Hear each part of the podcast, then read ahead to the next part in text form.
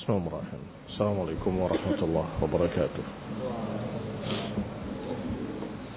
إن الحمد لله نحمده ونستعينه ونستغفره ونعوذ بالله من شرور أنفسنا ومن سيئات أعمالنا. من يهده الله فلا مضل له ومن يضلل فلا هادي له. وأشهد أن لا إله إلا الله وحده لا شريك له وأشهد أن محمدا عبده ورسوله صلى الله عليه وعلى آله وأصحابه والتابعين وتابع التابعين ومن تبعهم بإحسان إلى يوم الدين. يا أيها الذين آمنوا اتقوا الله حق تقاته ولا تموتن إلا وأنتم مسلمون. يا أيها الناس اتقوا ربكم الذي خلقكم من نفس واحدة وخلق منها زوجها وبث منهما رجالا كثيرا ونساء واتقوا الله الذي تساءلون به والأرحام إن الله كان عليكم رقيبا. يا أيها الذين آمنوا اتقوا الله وقولوا قولا سديدا. يصلح لكم أعمالكم ويغفر لكم ذنوبكم ومن يطع الله ورسوله فقد فاز فوزا عظيما. أما بعد فإن خير الحديث كتاب الله وخير الهدي هدي محمد صلى الله عليه وعلى آله وسلم وشر الأمور محدثاتها فإن كل محدثة بدعة وكل بدعة ضلالة وكل ضلالة في النار. Ikhwani fi din, a'azzakumullah kaum muslimin rahimani wa rahimakumullah. Kita lanjutkan kajian kitab Iqtida As-Sirat Al-Mustaqim fi mukhalafati ashabil jahim. Konsekuensi dari jalan yang lurus adalah membedakan diri dari ashabil jahim. Golongan calon-calon penghuni neraka dari kalangan orang-orang kafir Ikhwani fillah azakumullah kaum muslimin rahimani wa rahimakumullah. Kita sampai pada ucapan Syekhul Islam rahimahullah di halaman 9 kalau cetakannya sama. Paragraf kedua oleh al-gharad tafsil ma yuhib wa yajib wa ma yustahab fi dhalik بل الغرض التنبيه على مجامع يتفطن اللبيب بها lima yanfa'uhu Allah bihi. Bukan tujuan kita merincikan apa yang wajib, apa yang mustahab. Tetapi tujuan kita adalah memperingatkan bahwa agar kita jangan menyerupai Yahudi wala Nasrani wala musyrikin. Majami' yatafattan al-labib, tempat-tempat di mana seorang yang cerdas seorang yang lebih akan tahu, akan mengerti apa yang bermanfaat baginya. Bahwa ini bermanfaat. Yang itu jangan. Itu seperti Yahudi. Atau menyerupai Nasrani. Atau menyerupai musyrikin. Atau menyerupai jahiliyah. Walaupun secara hukum bisa kufur, bisa haram, bahkan bisa pula makruh tetapi al-labib, orang yang cerdas, pasti tidak ingin melakukan sesuatu yang tidak disukai. Makruh maknanya tidak disukai. Dia pasti akan mencari apa yang mahbub indallah. Apa yang dicintai oleh Allah SWT. Selanjutnya, mudah-mudahan masih ingat, kita sudah mendapatkan beberapa sifat-sifat Yahudi yang harus kita membedakan diri dari mereka. Di antaranya yang pertama sifat hasad dan dengki terhadap ilmu. Sehingga mereka tidak mau menerima apa yang mereka sudah tahu kalau itu hak karena kedengkian. Juga bakhil dalam masalah ilmu karena bakhilnya maka sifat berikutnya adalah menyembunyikan ilmu atau kitman al-ilm. Itu juga sudah kita bahas. Al-bukhl, bakhil terhadap ilmu. Ikhwani azakumullah. Sekarang yang berikutnya. Allah Ta'ala, Allah berfirman, "Wa idza qila lahum aminu bima Allah qalu nu'minu bima unzila alaina wa yakfuruna bima wara'ahu wa huwa al-haq." Jika dikatakan pada mereka, Berimanlah dengan apa yang Allah turunkan. Mereka berkata, kami beriman dengan apa yang diturunkan kepada kami. Dan kami ingkar kepada apa yang selain itu. Walaupun itu benar. Walaupun itu hak. Atau dalam ayat lain, وَكَانُوا مِنْ قَبْلُ يَسْتَفْتِحُونَ عَلَى الَّذِينَ كَفَرُوا فَلَمَّا جَاءَهُمْ مَا عَرَفُوا كَفَرُوا بِهِ Fala'natullahi 'alal kafirin. Mereka dulu min qablu sebelumnya yastaftihun mengharapkan kemenangan. Yastaftihun mengharapkan al-fath. 'Alal ladina kafaru terhadap orang-orang kafir musyrikin. yakni mengharapkan kemenangan dengan akan datangnya seorang nabi di kalangan mereka, maka mereka mengancam nanti kalau datang Nabi kepada kami, kami akan perangi kalian dengan Nabi kami.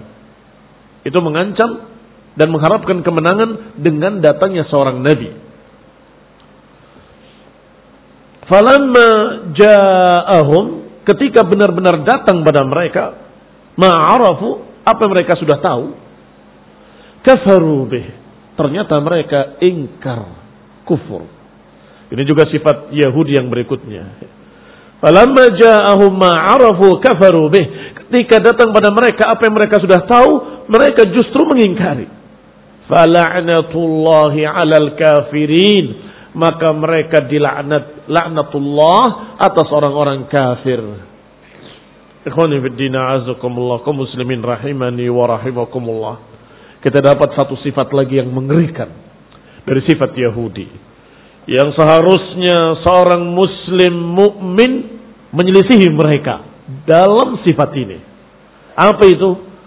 Wasafal Yahud bi annahum kanu ya'rifun al-haq qabla duhurin nabi an-natiq bihi wad-da'i ilaih. Allah sifati Yahudi bahwa mereka sudah mengenali kebenaran sebelum datangnya nabi yang berbicara Sebelumnya sebelum datangnya nabi yang mengajak kepada kebenaran itu mereka sudah tahu. Falamma ja'ahumun nabi ketika datang pada mereka nabi an-natiq yang berbicara bihi dengan kebenaran min ghairi ta'ifatin yahwunaha ternyata bukan dari golongan yang mereka sukai lam yanqadu lahu mereka pun tidak mau terikat dengannya enggak mau mengikutinya Berarti Yahudi menolak kebenaran karena apa? Karena kebenaran itu datang dari orang-orang yang mereka tidak sukai. Yahudi selalu bertikai dengan musyrikin Arab ketika itu. Dan selalu mencerca Arab dengan musyrikin, kafirin. Karena mereka tidak mendapatkan kitab dan memang kenyataannya mereka musyrikin. Mereka berkata, kami ahlul kitab.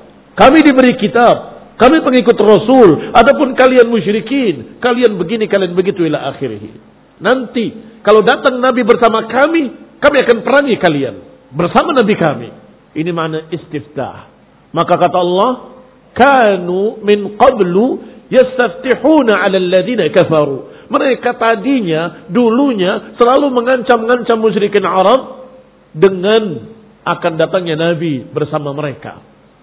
Falamma ja'ahum ternyata ketika datang kepada mereka bukan dari kalangan mereka justru dari kalangan Arab. Di sinilah ujian berat bagi mereka. Mau memilih ta'assub atau memilih kebenaran. Ikhwani fiddina azakullah ternyata Yahudi memiliki sifat yang mengerikan. Bahwa ta'assubnya terhadap keyahudiannya mereka tinggikan di atas kebenaran. Falamma ja'ahum ma'arafu kafaru bih. Ketika datang pada mereka apa yang mereka sudah tahu, mereka justru mengingkari. Lima ada. Mengapa mengingkari? Karena datangnya bukan dari suku mereka. Karena datangnya bukan dari bangsa mereka. Karena datangnya bukan dari grup mereka. Ini ikhwan ibn azakumullah adalah sifat Yahudi. Maka Allah Subhanahu wa taala menyatakan fala'natullahi 'alal kafirin. Allah melaknat orang-orang kafir karena ini. Yani kafir Yahudi. Fa la yaqbaluna al-haqqa illa min at-ta'ifati allati hum muntasibuna ilaiha. Berarti sifat mereka tidak menerima kebenaran kecuali dari golongan yang mereka menisbatkan diri kepadanya. Tidak mau kalau kebenaran itu datang dari selain golongannya. Tidak mau kalau kebenaran itu datang selain dari bangsanya. Ikhwani fidina azakumullah ma'a annahum la yattabi'una ma lazimahum fi i'tiqadihim padahal mereka tidak mengikuti apa yang harusnya mereka ikuti dalam akidah mereka sendiri. Ma'annahum la yattabi'una ma lazimahum fi i'tiqadihim. Mereka tidak mengikuti apa yang merupakan konsekuensi dari agama mereka. Dengan menolak Nabi yang Allah utus dari kalangan Arab, dari bangsa Quraisy, dari turunan Bani Hashim, Muhammad bin Abdullah radhiyallahu sallallahu alaihi wa ala alihi wasallam mereka menolak. Dikira mereka hanya menolak Arab. Hanya mencerca Arab atau memusuhi Arab. Padahal dia berarti menyalahi agamanya sendiri agamanya para anbiya dari kalangan Bani Israel. Berarti dia menyelisihi agamanya sendiri. Dan agamanya mereka pegang dari siapa? Dari Musa alaihi salam. Dan para anbiya dari Bani Israel. Dari Taurat. Yang itu semua nabi-nabi yang mereka muliakan.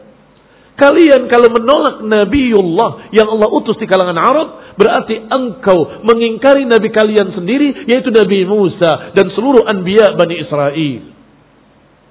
Ini yang dimaksud dengan lazimahum fi'tiqadihim. Padahal mereka memiliki konsekuensi yang harus mereka kerjakan dari agama mereka. Apa itu?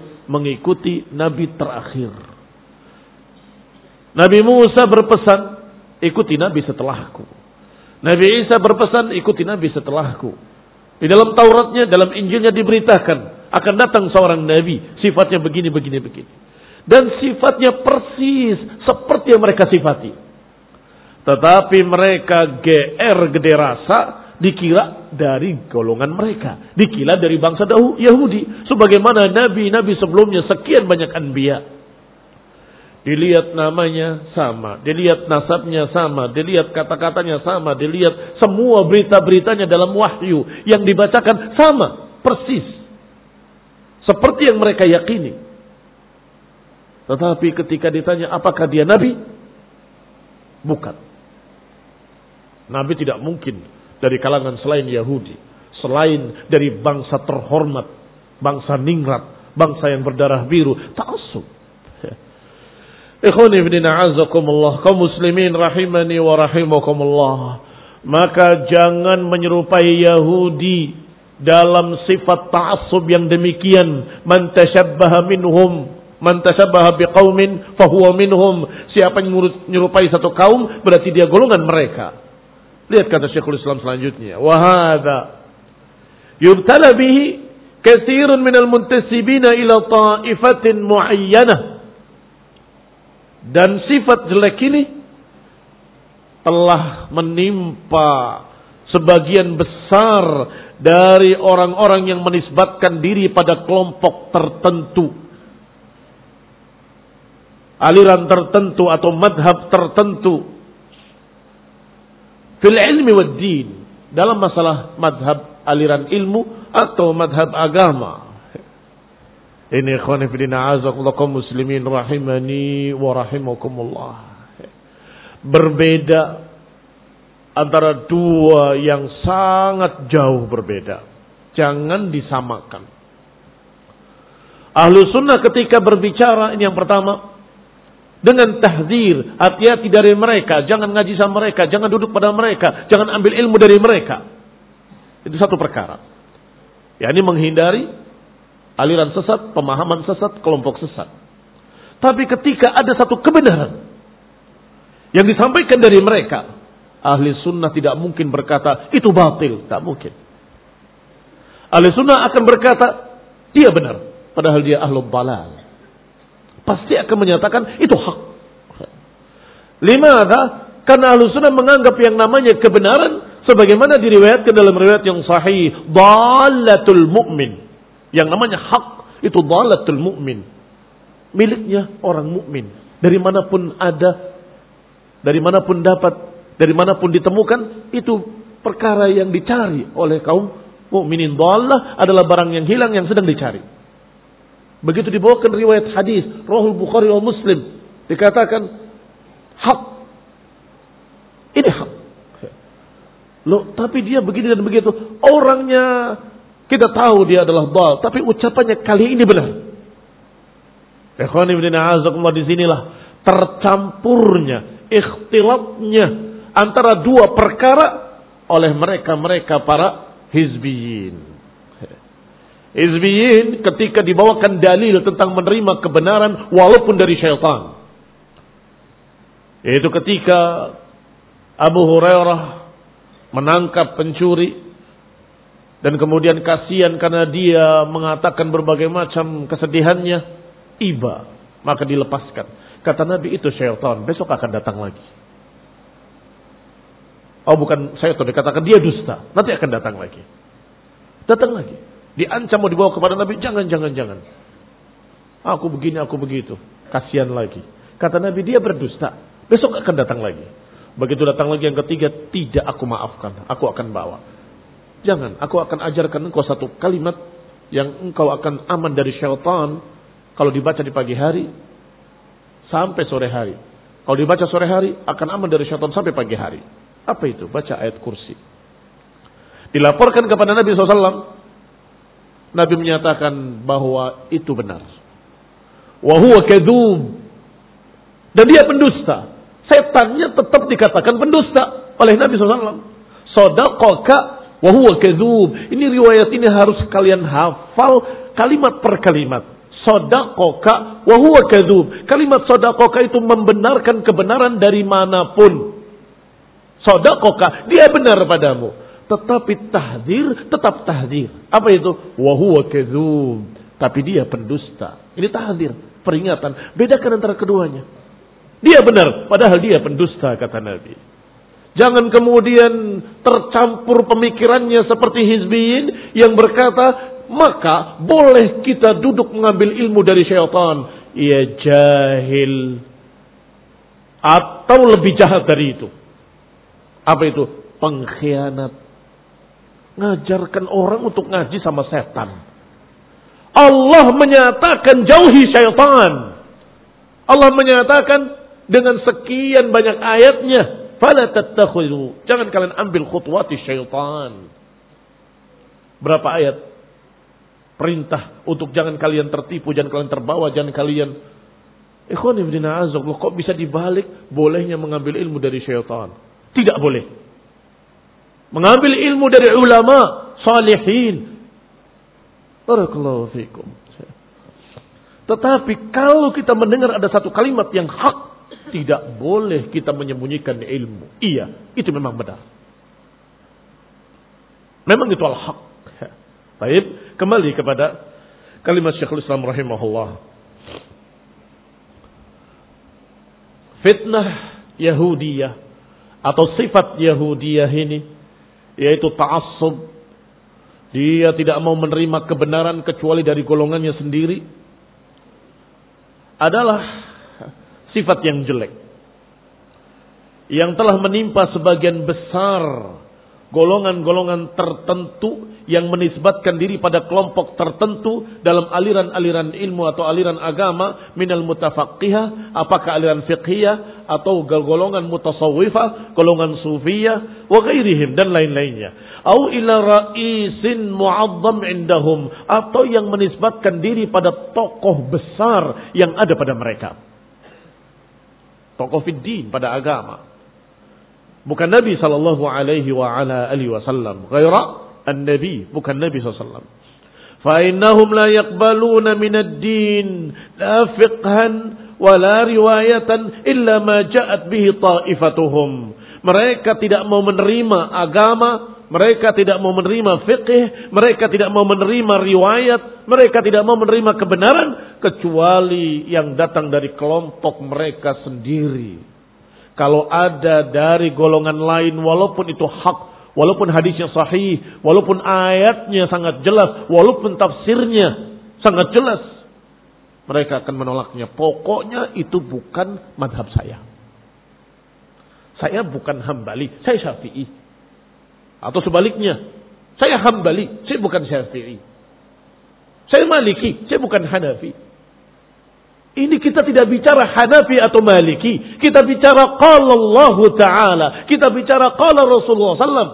Fima akhrajahu al-Bukhari wa Muslim wa ijma'ul ummah. Kalian tolak hanya dengan kalimat saya tidak semadhabkan kalian, mata kami bukan madhab kamu. Hanya dengan itu. Ta'assub dengan madhabnya. Imam Syafi'i sendiri rahimahullah wa radhiyallahu taala anhu menyatakan bahwa kalau ada hadis sahih, ambil. Tinggalkan ucapanku. Atau dalam riwayat beliau berkata, kalau ada hadis sahih bertentangan dengan ucapanku, maka ambil hadis sahih, tinggalkan ucapanku. Kalau ada hadis yang sahih, itulah madhabku. Fahuwa madhabi. Ida sahal hadis, Fahuwa madhabi. Itu ucapan-ucapan yang terkenal dari beliau dan juga terkenal dari para a'immah yang lainnya yang semakna dengan itu. Bahwa hadis sahih itulah madhab. Dari mana pun kamu dapatkan hadis sahih, terima.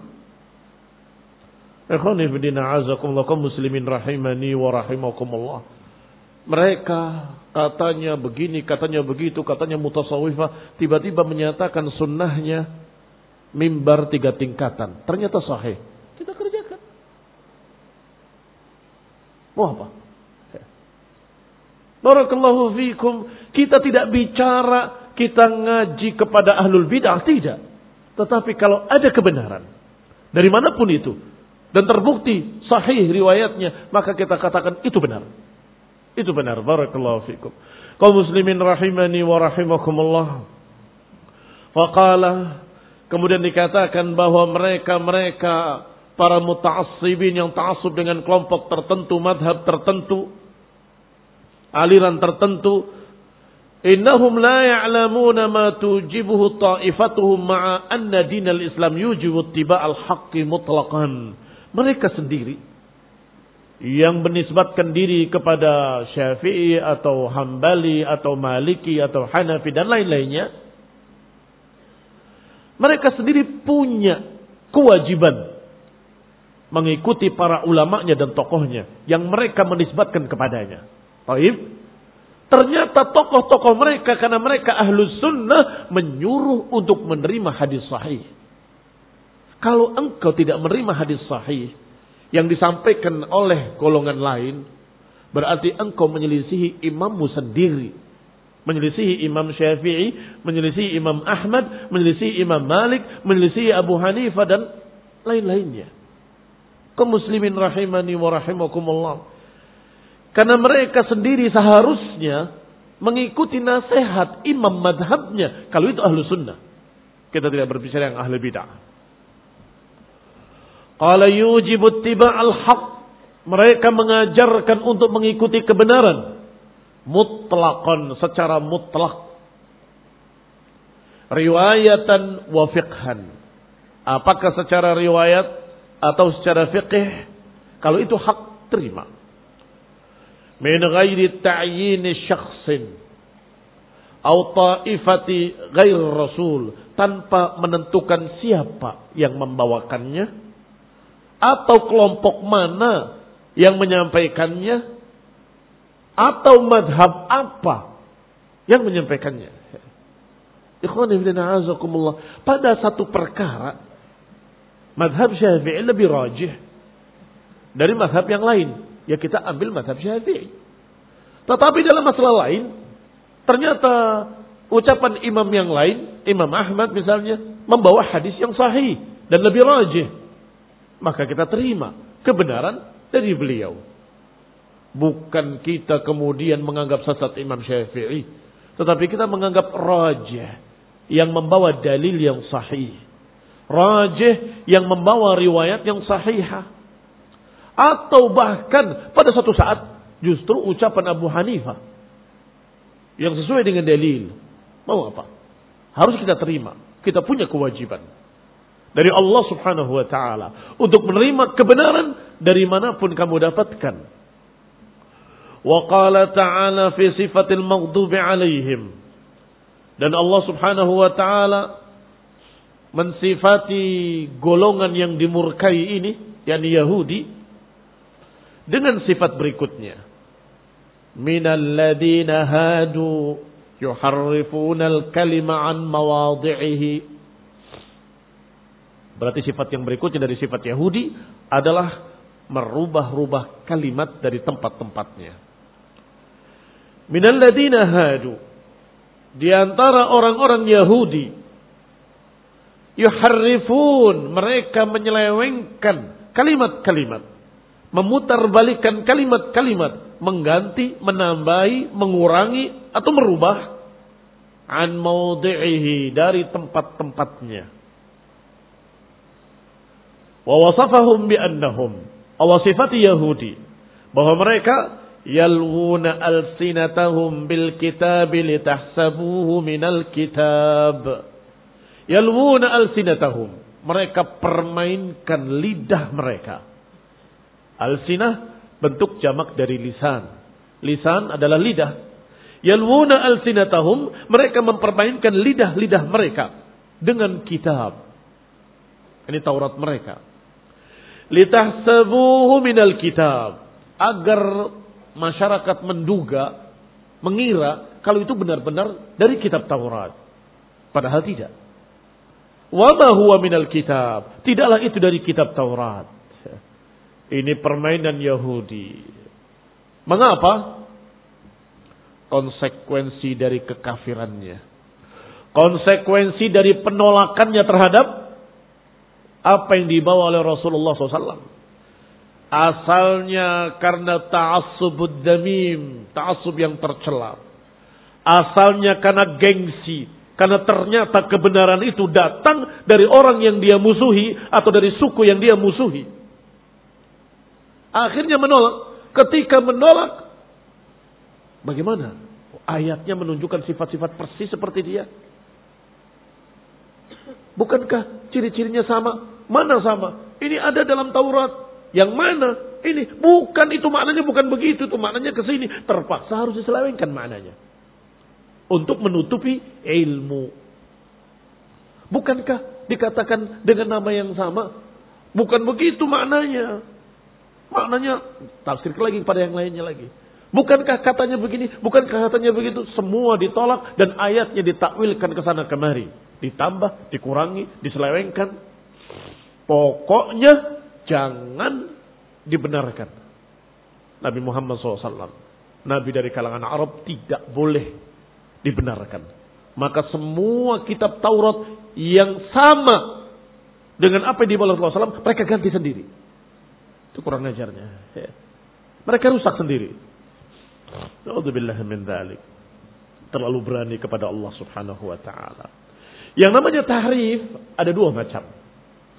Wa tahrifu qad fussira bitahrifit tanzil wa tahrifit ta'wil.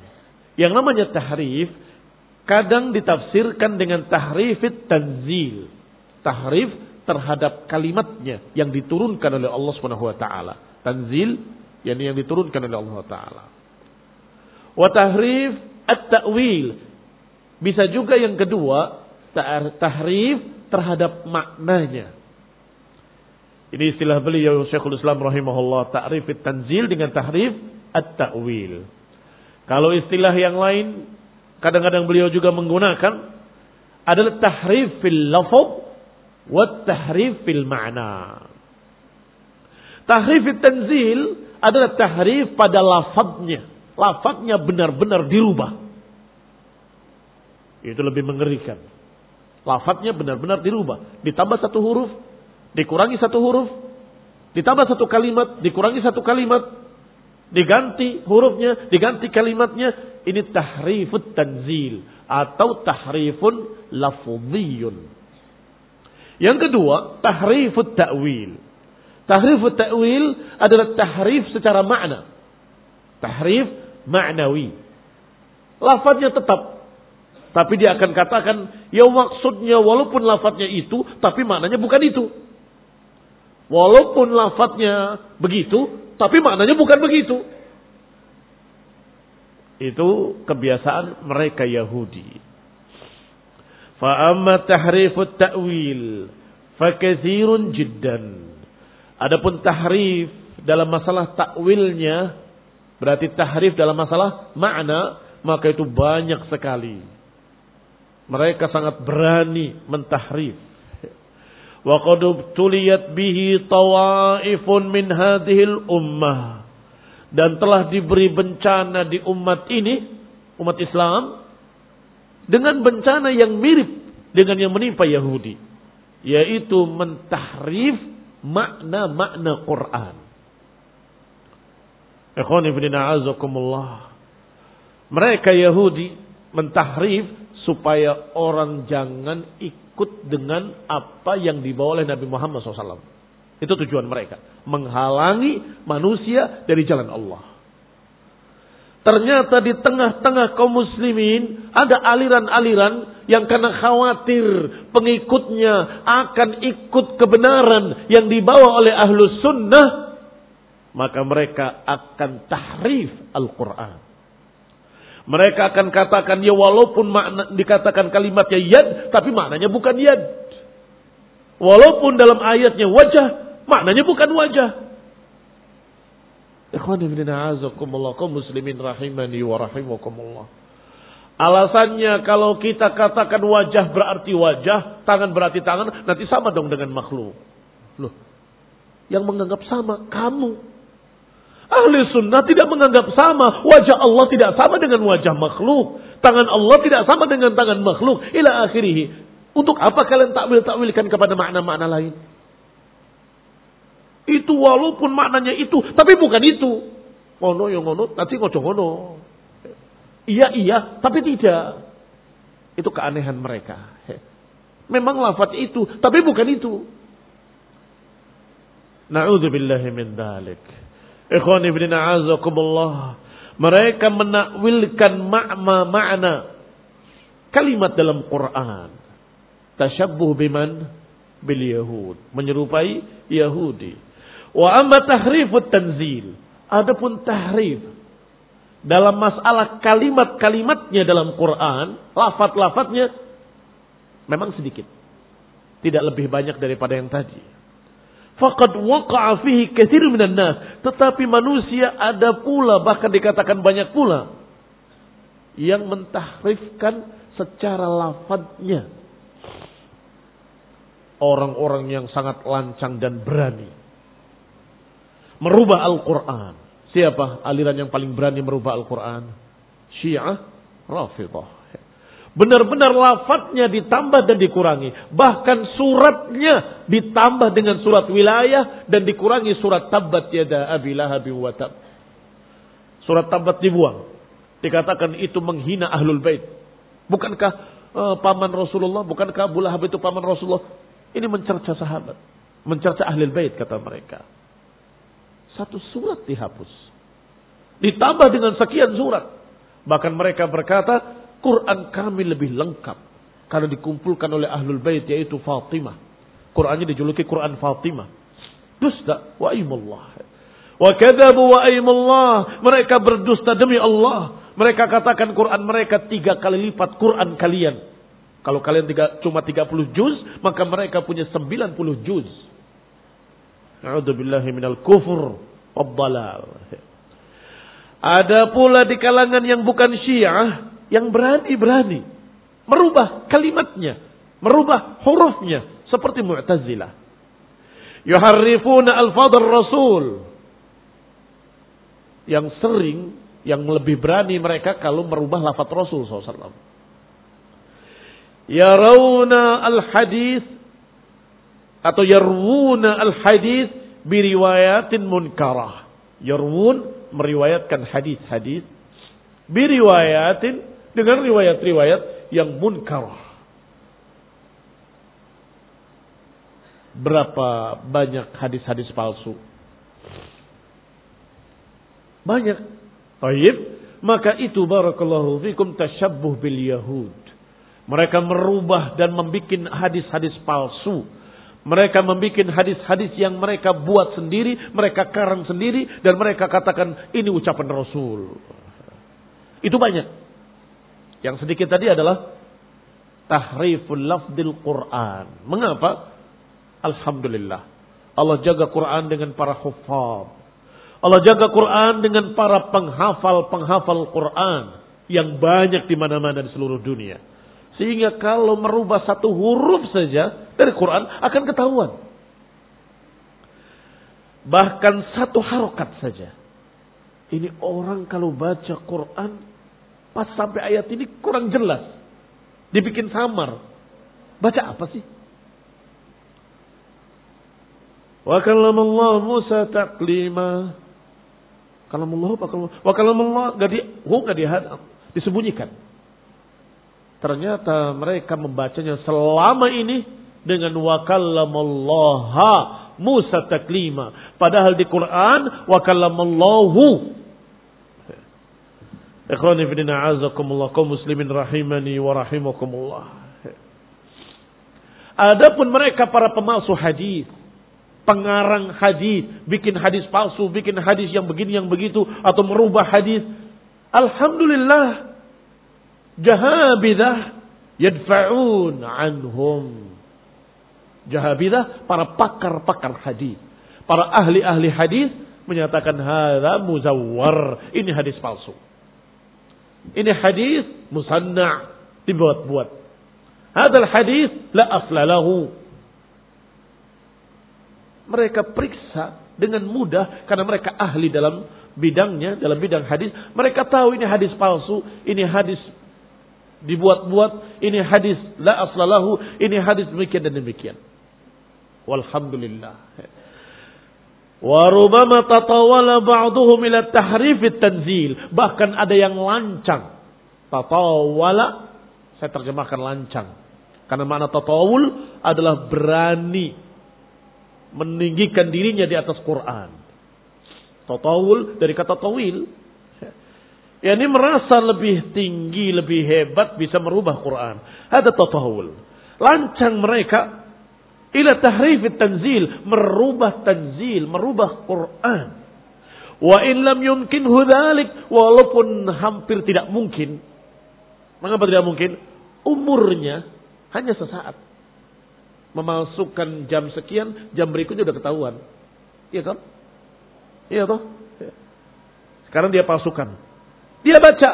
Begitu dia baca ketahuan kalau itu palsu. Hanya hitungan jam atau hitungan menit. Mau dia baca di mimbar, eh, baca di sholat. Yang di belakang menyatakan Subhanallah. Ayat apa itu? Gak pernah dengar ayat seperti itu.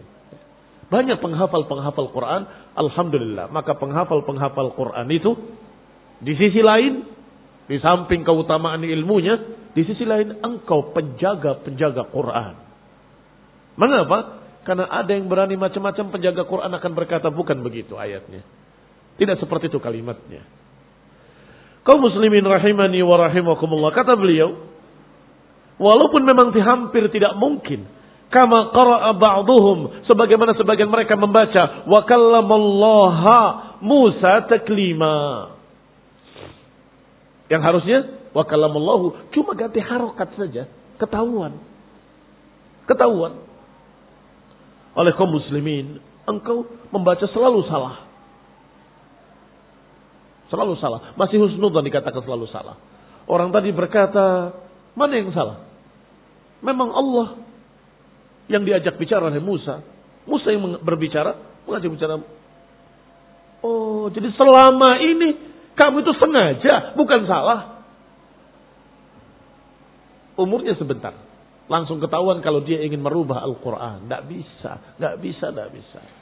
Tidak mungkin. Karena Allah sudah menjanjikan dengan kalimatnya al-yawma. Atau Allah katakan dengan kalimat inna nahnu nazzalna dzikra wa inna lahu lahafizun. Sungguh kami yang menurunkan dzikra ini dan kami yang akan menjaganya maka tidak mungkin mereka bisa merubah Al-Qur'an. Kalaupun bisa merubah sesaat saat berikutnya ketahuan.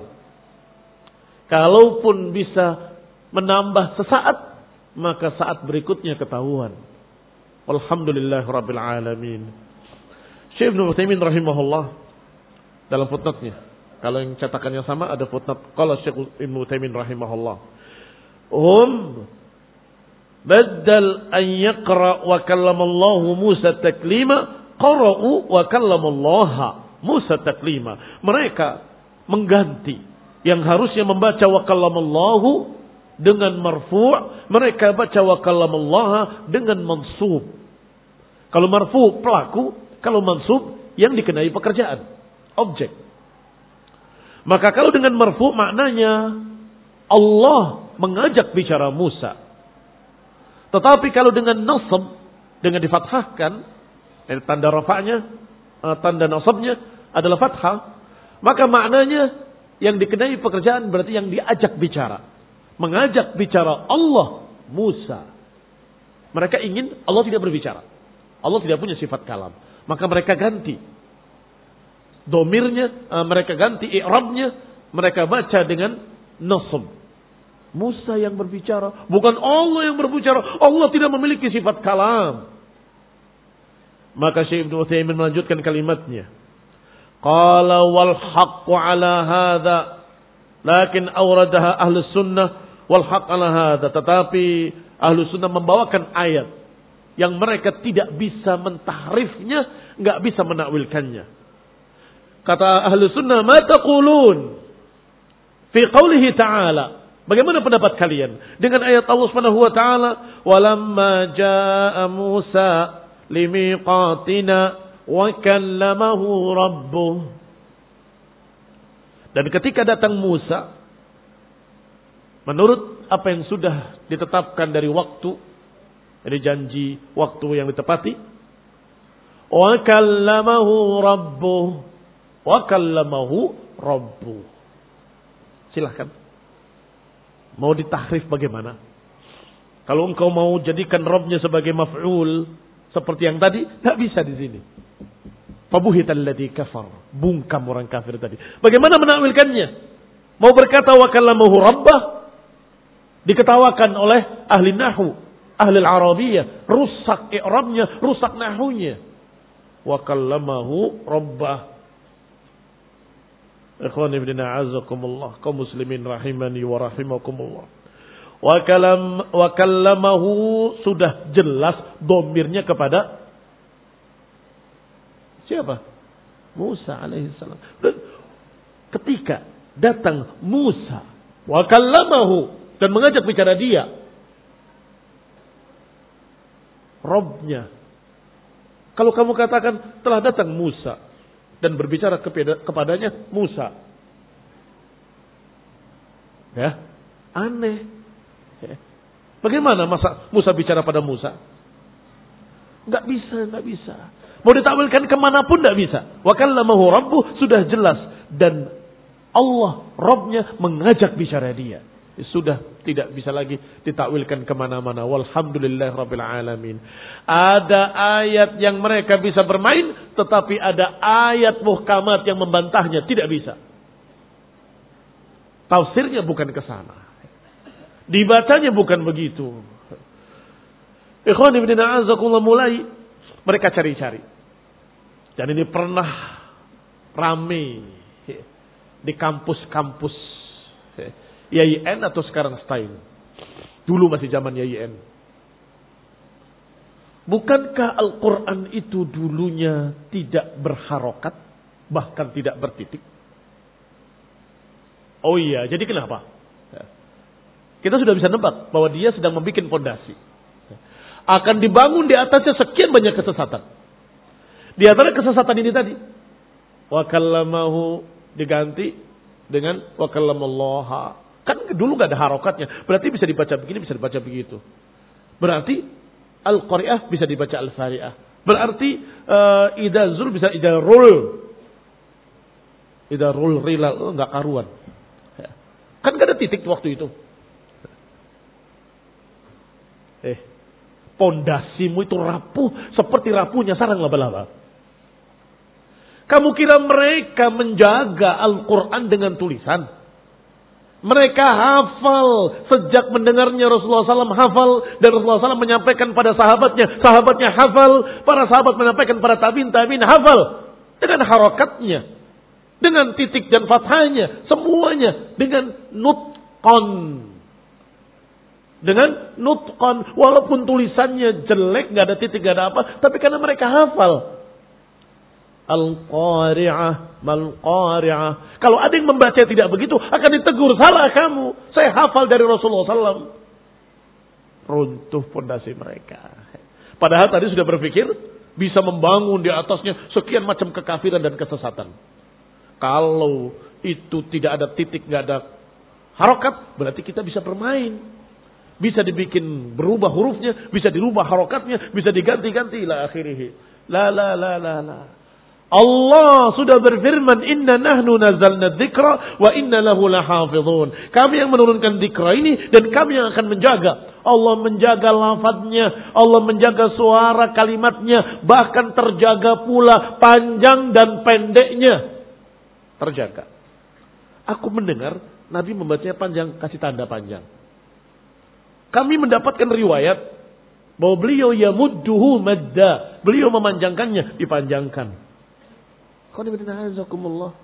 Sehingga bukan hanya hurufnya terjaga, harokatnya juga terjaga. Hurufnya, titiknya, dan harokatnya bukan hanya harokatnya terjaga, tajwidnya, cara membacanya bagaimana terjaga. Walhamdulillah Rabbil Alamin. Wassalamualaikum Muhammadin wa ala alihi wa ashabihi. وسلم تسليما كثيرا سبحانك اللهم وبحمدك اشهد ان لا اله الا انت استغفرك واتوب اليك والسلام عليكم ورحمه الله وبركاته